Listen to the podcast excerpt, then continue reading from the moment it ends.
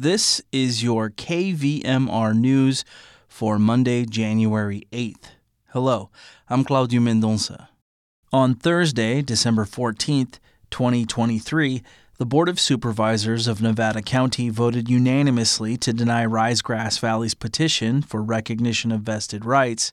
And now, according to a release from the county, the Board of Supervisors has scheduled a special meeting to hold a public hearing and take final action on the proposed opening of the Idaho Maryland mine. That's going to happen on February 15th and may continue into February 16th if necessary. At this upcoming meeting, the Board of Supervisors will hear presentations from staff and Rise Grass Valley, as well as hear public comment before deliberating on whether to approve or deny the application to reopen the mine.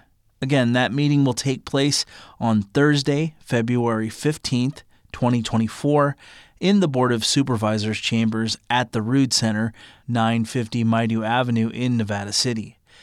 You can review all the past actions and read both the petition and the county staff report at www.nevadacountyca.gov slash IMMRISE. For KVMR, I'm Claudio Mendonça.